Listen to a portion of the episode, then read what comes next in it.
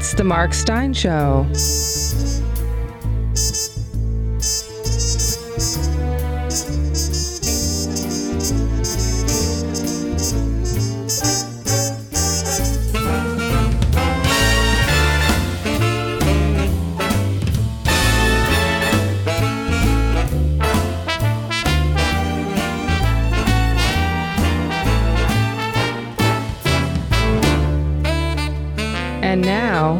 Mark.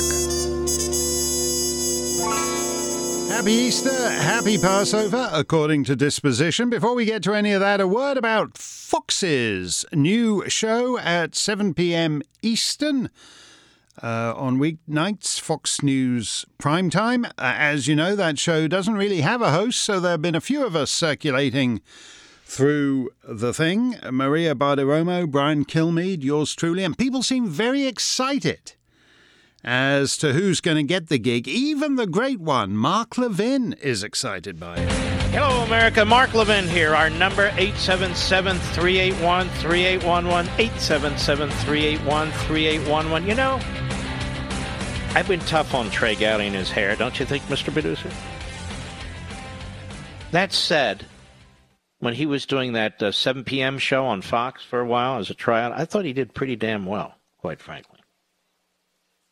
I thought Trey Gowdy did pretty damn well. You know, he doesn't pretend he's Henny Youngman with a quasi-British accent. I'm not putting anyone down. I'm just making a point. So I thought he was quite good. And you'll see how it plays out. Who knows? Henny Youngman with a quasi-British accent. Quasi, which is the quasi-British way to say it. Anyway, however you say it, what a revolting concept. Henny Youngman with a quasi-British accent. I wonder who Mark Levin is thinking of. As he says, he's not putting anyone down. He's just making a point. But it's odd how coy the great one gets with certain subjects. As a renowned straight shooter, perhaps he'll make the point more clearly next time, maybe on his radio or TV show in the next couple of days. Henny Youngman, you know, was actually born in London, England, so he maybe had a quasi accent for a while. Famed for saying, "Take my wife, please." Well, I was on a diet. Say, my wife got a new diet now. Coconuts and bananas. She hasn't lost any weight, but can she climb a tree? She said she was a light eater, that's right. As soon as it's light, she starts to eat. She's tried metricol, safflower oil. Now she eats nothing but Limburger cheese and garlic. You can't get near her, so from a distance she looks thinner. My wife went to the beauty parlor. She got a mud pack. For 2 days she looked nice. Then the mud fell off.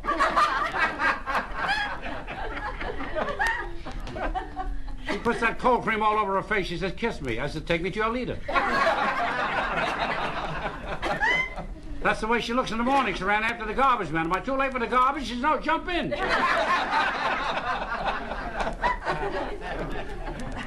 It's funny. The longer his act goes on, the more Henny Youngman's accent sounds like Mark Levin's to me. "Take my constitution, please."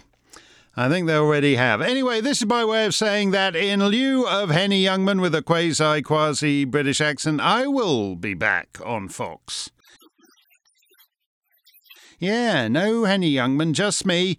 All next week, starting Easter Monday, as I don't think they say in the United States. So just plain old regular Monday at 7 p.m. Eastern. Hope you'll dial us up between now and next Friday if you are in the vicinity of the receiving apparatus. Okay, let's get to it.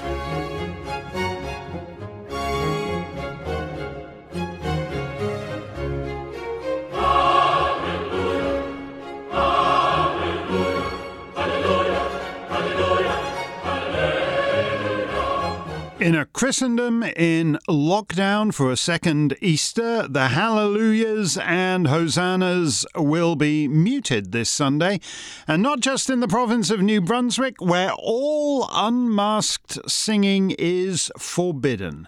We are all masked singers now. In Spain, hymn books are banned, but church leaders did reject a proposal that the entirety of Easter be postponed till the end of April, and they replace Good Friday with a Good Tuesday or whatever it is at the end of April. In Ireland, there are no worship services now or in the foreseeable future. If you do hold a church service, you'll be fined €500, as Father P.J. Hughes of Mullahoran in County Cavan was, for saying Mass in front of 40 congregants.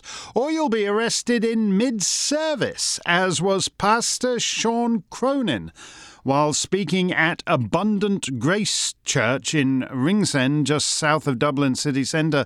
The police, quote, marched right up to the pulpit, says the pastor, and ordered him to end the service immediately, although they did permit him to cut to the closing prayer. Pastor Cronin says, quote, "One of the officers struck me. He midriffed me."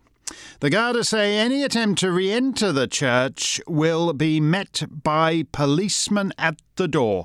As for Father Hughes in Mullahoran, he declares he'll go to prison rather than pay the fine. The Bishop of Waterford and Lismore, Alphonsus Cullinan, says, quote, "I must speak out to represent the voices of a very large cohort of people who are growing increasingly weary of being unable to attend Mass and whose spiritual and mental well-being is being eroded."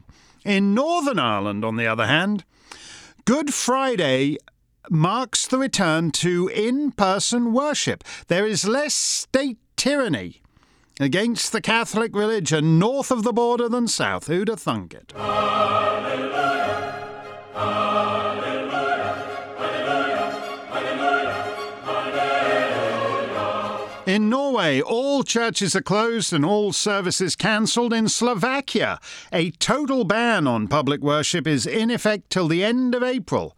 But some church leaders are appealing to the Constitutional Court. In Greece, churches are open only for private prayer, although for cathedrals, up to 20 persons are permitted in the building at any one time. Loudspeakers are banned to prevent people gathering for outdoor services. In Italy, the government has declared the entire country a red zone through the end of Easter Monday. In the Netherlands, church services are limited to 30 people, reservations required. But in neighbouring Belgium, the maximum is 15. For purposes of comparison, in South Africa, the government is restricting church attendance to 250 people for indoor services and 500 outdoors.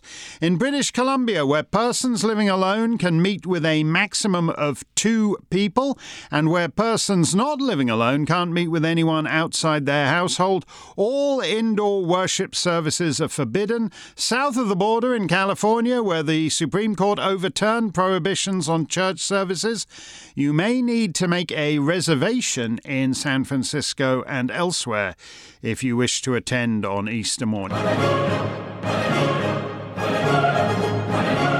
You want some good news? In Germany, the government announced the strictest lockdown to date from Maundy Thursday to Easter Monday, killing all public worship, but after pushback from the churches, resurrecting it just a day later. The Chancellor, Angela Merkel, revoked the ban and said, quote, "This mistake is mine alone." But the bad news across Christendom on this second Easter of Chicom 19 is that the churches blew the pandemic big time. If ever there were an opportunity for religious ministry, a world in which everything else is dead, movies, sports, shows, concerts, restaurants, work, social life outside one's household, was surely it. When, to modify Matthew Arnold in Dover Beach, the very first of our Mark Steyn video poems, if you haven't yet seen it, do check it out. But per Matthew Arnold, when suddenly the great tide of consumerist secular distractions recede in one instant melancholy withdrawing roar, what an opportunity to fill that hole. The hole in the soul of our dying civilization. To fill that hole with the Sea of Faith. And yet, what an opportunity missed. That useless social justice pontiff in the Vatican just bleated his usual drivel about climate change. CHICOM 19 is apparently God's way of telling us to ease up on destroying the planet. Really? By rewarding the godless Politburo for turning the Yangtze into a colour no river has ever been in human history? That's part of God's plan, is it? And the even more useless bishops of the Church of England became hideously politicised lockdown fanatics, piling on with the lefty media to berate Boris Johnson's conciliary for daring to drive his sick kid to stay with his grandparents. This time last year, the Archbishop of Canterbury, the wretched Justin Welby, was setting a good example and zooming it in for Easter. The C of E rolled the stone in front of every church door with predictable consequences. There's no collection plate in a Zoom service, is there? In the Diocese of Chelmsford, Essex, 61 clergy have just been laid off, vicars on the dole. Maybe they can be retrained for those exciting green jobs Joe Biden's always going on about. And what of America, last country in the core West with mass church attendance? Or it did have before a year of the Wu flu. Gallup started polling US church membership in the 1930s. And it was always the most boring poll they did because until the turn of the millennium, it was basically always somewhere in the 70s, percentage-wise. Since the year 2000, it's now fallen to an all-time low. Just 47% of Americans say they are members of a church or synagogue or mosque. Thank Allah, the imams of Dearborn, Michigan, are keeping that number as high as 47%. So muted hosannas from mass singers, fined priests, arrested pastors, and a huge opportunity lost to fill that hole in the soul of Christendom. But on this show, we shall have a bit of muscular Christianity for you in just a bit. Meanwhile, from the land where the overwhelming majority of Bibles are now printed, because, according to the Washington Post, quote, of the specialized technology and skills they require to produce, and Christendom apparently no longer has the technology and skills to print a Bible. So from the land where your Bible is printed,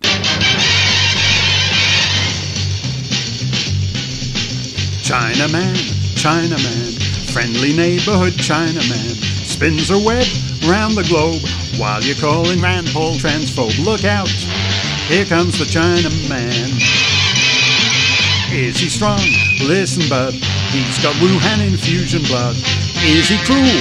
Ask a Uyghur. Global Muslim complaints are meager. They dig. Don't mess with the Chinaman. In the chill of night, in your best guarded labs, it's your copyright, but he's in and he grabs. Chinaman, Chinaman, Hong Kong's gone up next Taiwan. Can he buy anyone? Let's ask Mr. Joe Biden's son. Too late.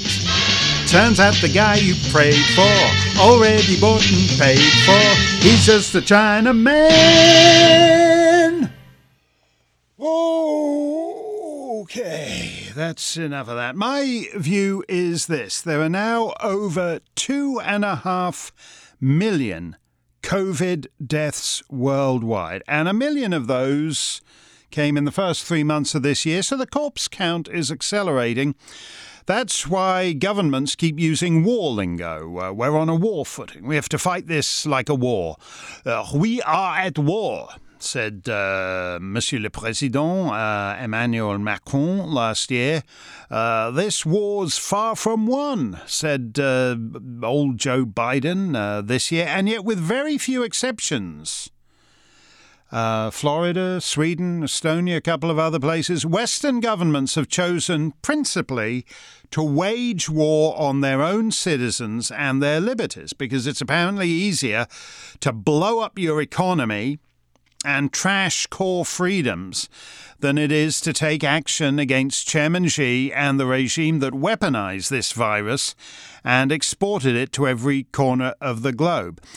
China is now in the Andrew Cuomo position. Sure, there were a few warbly moments a while back when these mouthy broads like Australia were complaining of Chairman Xi's unwanted and infectious advances. But it's Chinatown, Jake, and the storm has passed. How do you know the Politburo is confident there will be no price to pay? Because while every major power is still busy with moving from modified lockdown to amended lockdown, back to full lockdown with the possibility of lockdown light, on and on, the lockdown hokey-pokey, now and forever, China is tearing up the Sino-British treaty on Hong Kong in broad daylight. They got away last year with making Hong Kong subject to Chinese quote-unquote justice.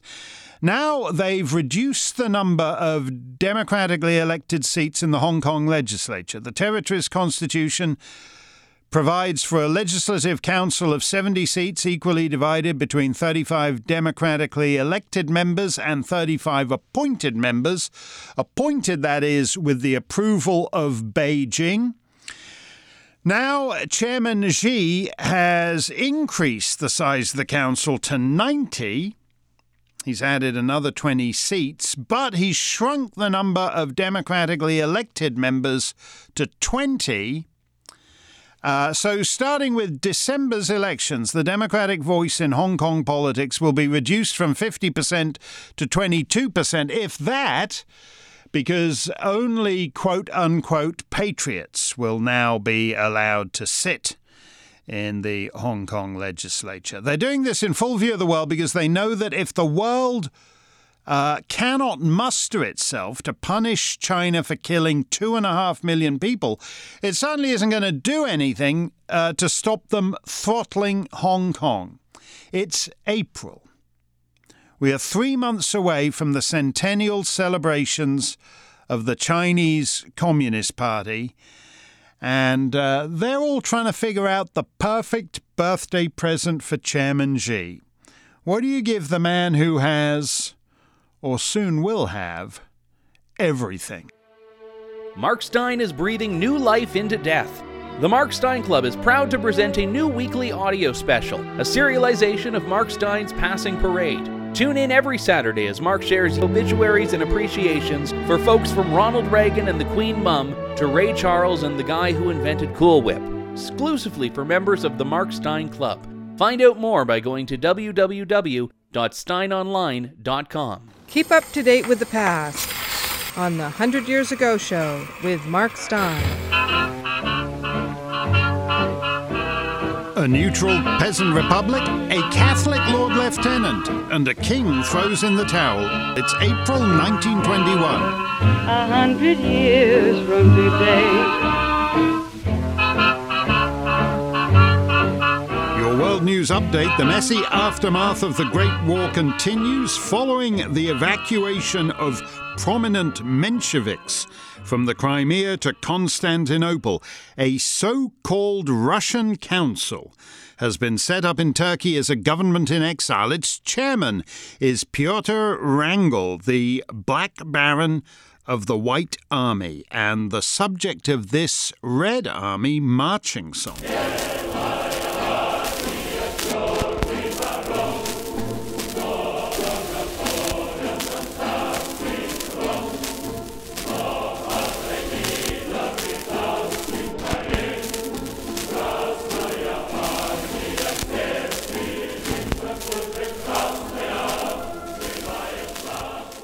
Do you like these new republics? They're springing up everywhere. Croatia's Republican Peasant Party, which dislikes being part of the new kingdom of Serbs, Croats and Slovenes, has now promulgated a constitution for the neutral peasant republic of Croatia. That has a distinctive ring to it. In Persia, Colonel Mohammed Taki Peshin has overthrown the Shah's governor for Khorasan, Ahmed Kavan, and proclaimed the autonomous government of Khorasan. In an age of neutral peasant republics and autonomous governments, monarchical restoration is not going well. His formerly imperial and royal apostolic majesty, Emperor Karl, the last Habsburg to reign in Vienna, has abandoned his attempt to reclaim his Hungarian throne as King Karoly IV after opposition from the victorious Allies and his former subjects in what is now Czechoslovakia, and after a very chilly reception from Admiral Horty and other political figures in Budapest. Zaghlul Pasha, the former Minister of Justice and advocate of Egyptian independence, was exiled to Malta by British authorities. He has just returned to Cairo to a rapturous reception from the locals. Great Britain does not need any more restive populations at the moment. In London, the Parliamentary Secretary to the Treasury, Lord Edmund Talbot, has been appointed Viscount French's successor as Lord Lieutenant of Ireland, and has been raised to the peerage himself as Viscount Fitzalan. He is the first Roman Catholic to serve as Lord Lieutenant since 1685. The United States is not part of the League of Nations and has quit the Allied Supreme Council. Nevertheless, the cabinet of President Harding has issued a statement announcing that as individuals, its members are in sympathy with the Allied powers in Europe regarding Germany's failure to pay reparations. The cabinet of Dr. Caligari, that's not like the cabinet of Mr. Harding, but a somewhat notorious German photoplay. The cabinet of Dr. Caligari has opened in the United States at the Capitol Theatre in New York and is already thrilling American filmgoers as it did Europeans. Wait till you get them up in the air, boys. Wait till you get them up in the air. And make them hug and squeeze you too. Or if they don't, just say you won't come down until they do. So wait till you get them up in the clouds, boys. There won't be anyone to watch you there. When you get her way up high, have all the fun you can. There never was a girl who'd fall that far for any man. So wait till you get them up in the air, boys. Up, up, up, up, way up in the air.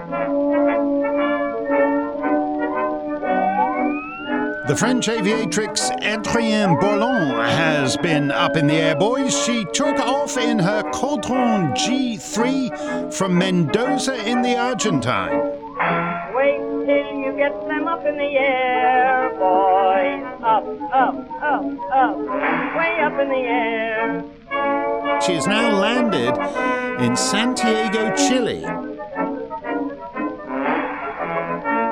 and thus successfully completed the first flight across the Andes by a woman. In the Belgian Congo, a self-proclaimed religious leader called Simon Kimbangu is reported to have brought a man back from the dead. Congolese authorities, as well as the Catholic and Protestant churches, are said to be concerned by the popularity of his ministry. In sports news, the 1921 Stanley Cup has been won by the 1920 champions, the Ottawa Senators. They won the fifth game by 2-1 over the Vancouver Millionaires to take the series 3-2. The Senators are the first team to win two Stanley Cups in succession since the 1912-1913 Quebec Bulldogs.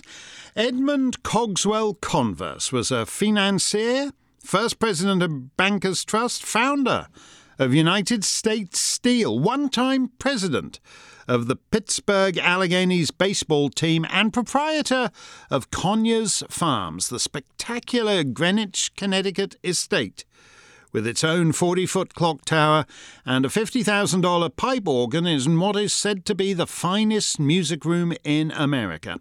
He has died at the age of 72 at the Huntington Hotel in Pasadena, California. The official cause is a heart attack, but there are rumors that he was murdered. Say, what has become of Inky Dinky Polly Boo? What has become of Inky Dinky Polly Boo? Maybe he killed his food to you. I'm true to the recipe, Harvey.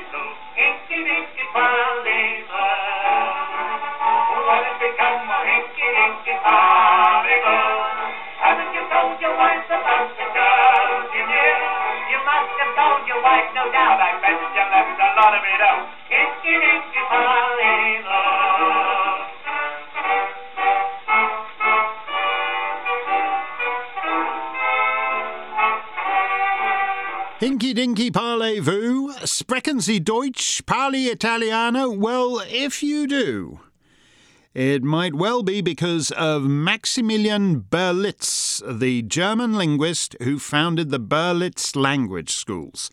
His method was to use only the language being taught, with no translation whatsoever. And among his pupils was the late ruler of Germany, Kaiser Wilhelm, whom he taught to speak English.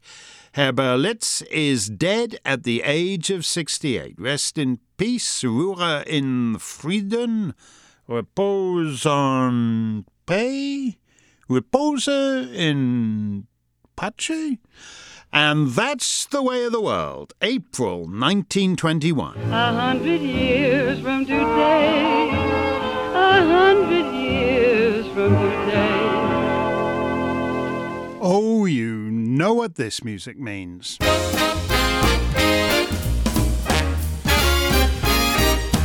Mark's Mailbox is on the air. Peter writes. Peter says, the questions I don't hear anyone asking is if millions of sheeple have received the China flu vaccine and are deemed safe, what about the millions more people who have had the China flu itself and survived? Aren't they also immune from further infection, having the far superior naturally made antibodies in their system? Are they required to keep masking up? Will their travel be restricted because they don't have the golden vaccine passport? Will we lose our jobs because we don't have the golden vaccine passport but recovered from the China flu? I've avoided testing because I don't want to be entered into the fast-growing database the government is building to track its citizens. If they track you, they can find you. If they find you, they can round you up and contain you. Looks like Logan's Run time. Well, Peter, many people have compared these so-called vaccine passports to China's social credit scores. Essentially, if you live your life as the state desires, you will have a greater latitude than those who do not. But, you know, China isn't really the first to come up with that. As I mentioned, I think in either America Alone or After America, one of them, access to healthcare in many places is determined by your, quote, lifestyle choices. Under England's National Health Service, smokers in Manchester have been denied treatment for heart disease, and the obese in Suffolk refused hip and knee replacements. Patricia Hewitt, the health secretary in Mr Blair's ministry, she's Australian. For our listeners down under, she's the daughter of Sir Lennox Hewitt, the one-time chairman of Qantas, who died last year. Pleasant lady. I had brunch with her after the David Frost show a very long time ago. Anyway, Patricia Hewitt declared that it's appropriate to decline treatment to patients on the basis of lifestyle choices. These are all a bit arbitrary, of course. Smokers and the obese, sure, let's kick them out. But if a gay guy is having condomless sex with multiple partners, it's, hey, let's not be judgmental about that. So Patricia Hewitt took it as read that access to health treatments should be conditioned on your lifestyle. Chicom 19 has merely put the cart before the horse. In this brave new world, access to your lifestyle is conditioned on health treatments. Freedom of movement, the right to board a plane may depend on a vaccine passport, the right to work. As Peter mentioned, a waitress in New York was fired for refusing to take the vaccine because she wants to have a baby and she's concerned it could make her infertile. That's as basic a legal question as any. Does the state or your employer have the right to order you to put something in your body in order to participate in daily life? Well, you know, it's a science. Come on, what's the big deal? Except, as Peter points out, what about the millions and millions of people with antibodies? As far as I know, they're not even keeping official numbers on that, or not terribly scientific numbers. I had the antibodies test last year when I was trying to bust into a certain country I had to get to. As it turned out, I didn't have the antibodies, but it would have been useful to know, not just for me, but for the state. Indeed, it might be the most useful metric in public health terms. But now no one even talks about that very much, and I'm not even sure it's gotten any easier to get the antibodies test. I said on Tucker that freedom of movement is kaput in the Western world, and I think that's a conscious choice by these governments, because they're all broke. A year after deliberately tanking the global economy, every nation is mired in debt, including, of course, the brokest nation in the history of brokenness, the United States, which is about to shove through a huge tax increase. And restricting freedom of movement assists that. After all, if you're just hanging around the house or within a 3-mile radius of the house, as in Ireland, you don't need money for a vacation in the Bahamas or for a fancy car to drive you somewhere you're not allowed to go. It's easier, isn't it? Just to give it up to the government for COVID mitigation measures. But as Peter says, that's just the start. There has also been, in this period, a massive contraction in privacy, however you say it, wherever you happen to be. And in particular, medical privacy is over. We will be told, oh, don't you worry, the vaccine passport just enables them to track your COVID status. It doesn't mean they know about that embarrassing boil in a hard-to-reach spot that you had to get removed last year. But come on, we know how this goes. Patricia Hewitt, standing on her head. Your health status now determines access to your life. Mark Steyn's Poem of the Week. A poem for Easter. Last year we went with T.S. Eliot for all you moderns. So this year I thought we'd go way back to William Dunbar, the Scots bard, at the court of King James IV in the early 16th century. And it's hard to resist this poem once you've alighted on its splendid and memorable first line, "Done is a battle on the dragon black." This is a resurrection with Christ as a crusader knight locked in battle with a satanic dragon. Muscular Christianity, if you like, and in our wimpy times I do like and think we can always use a bit more of. Onward, Christian soldiers, which, to the horror of Sir Arthur Sullivan and Mrs. Baring Gould, I'm sure, was bowdlerized pitifully as Onward Christian Peoples, the last time I heard it sung in church. Anyway, here's Mr. Dunbar's account of the epic Battle of Easter. I couldn't find a translation into modern English that I cared for, so I wound up doing one myself. The words are almost all his, from Scotland, circa 1600, but I junked the impenetrable Middle English archaisms, or Middle English via Middle Scotland, and I tried to keep his rather fiendish rhyme scheme, so just a tweak here and there. And I have, of course, preserved the Latin that closes each verse, Surrexit Dominus de sepulchro, the Lord is risen from the tomb. Over 400 years old, by William Dunbar. Done is the battle on the dragon black. Done is the battle on the dragon black, our champion Christ confounded his dark gaze. The gatehouse of hell is broken with a crack. The sign triumphal of the cross shall raise. The devil is tremulous in hideous days. The souls shall be released, and to their bliss can go, because Christ with his blood our own ransom pays. Surrexit Dominus de sepulchro. Vanquished is the deadly dragon Lucifer, the cruel serpent with his fatal prong, the old keen tiger with his teeth astir, the beast who has lain in wait for us so long, thinking to grip us in his claws so strong. The merciful Lord would that it were not so. He made Satan still, his siren song. Surrexit Dominus de sepulchro.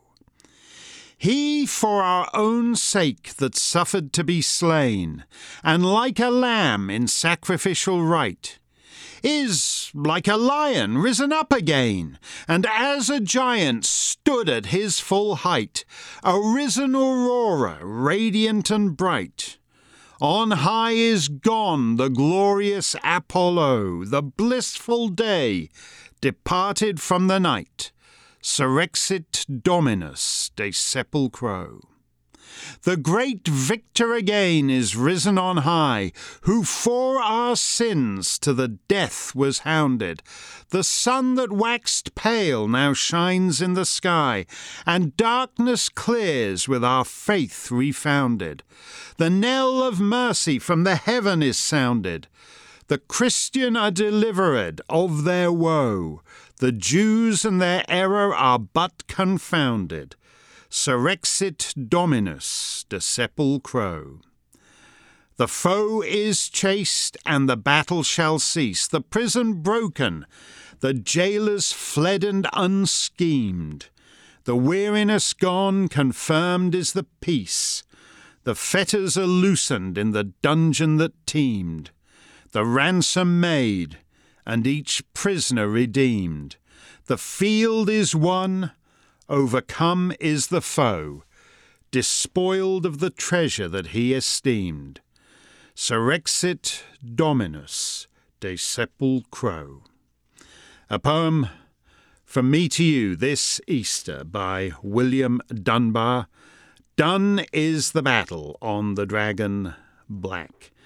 And that couplet about the Christians being delivered of their woe and the Jews and their error being but confounded. That was a very common thesis of the time, but error is an interestingly restrained word in that context by Mr. Dunbar. That will almost do it for today's show. We will have our traditional Easter observances all weekend long. Victor Hugo and Notre Dame de Paris and Mel Gibson and The Passion of the Christ and Irving Berlin and Easter Parade. And we hope one or three of those will tempt you. After all that muscular Christianity, let us close with something a little more contemplative. Allegri's Miserere mei Deus, have mercy on me, O God. The composer's famous setting of the 51st Psalm, written for the Sistine Chapel Choir to use during Holy Week, circa 1638-ish. A couple of years after William Dunbar's death. Most of it is for alternating choirs of 5 and 4 voices, but here they come together for the beautiful polyphonic finale, Quoniam si volusis sacrificium dedicem utique holocaustis non delectabari sacrificium Deo spiritus contribulatus cor contritum et humiliatum Deus non despicies, benigne fac Domine, in bona voluntata tua Sion, ut aedi ficentur muri Jerusalem, tunc acceptabi sacrificium justitiae oblationes et holocausta, tunc imponent super altare tuum vitulos. So as the Book of Common Prayer has it, for thou desirest no sacrifice, else would I give it thee. But thou delightest not in burnt offerings. The sacrifice of God is a troubled spirit. A broken and contrite heart, O God, shalt thou not despise. O be favourable and gracious unto Zion. Build thou the walls of Jerusalem. Then shalt thou be pleased with the sacrifice of righteousness, with the burnt offerings and oblations. Then shall they offer young bullocks upon thine altar. Indeed. Happy Easter, happy Passover. Stay safe, stay free.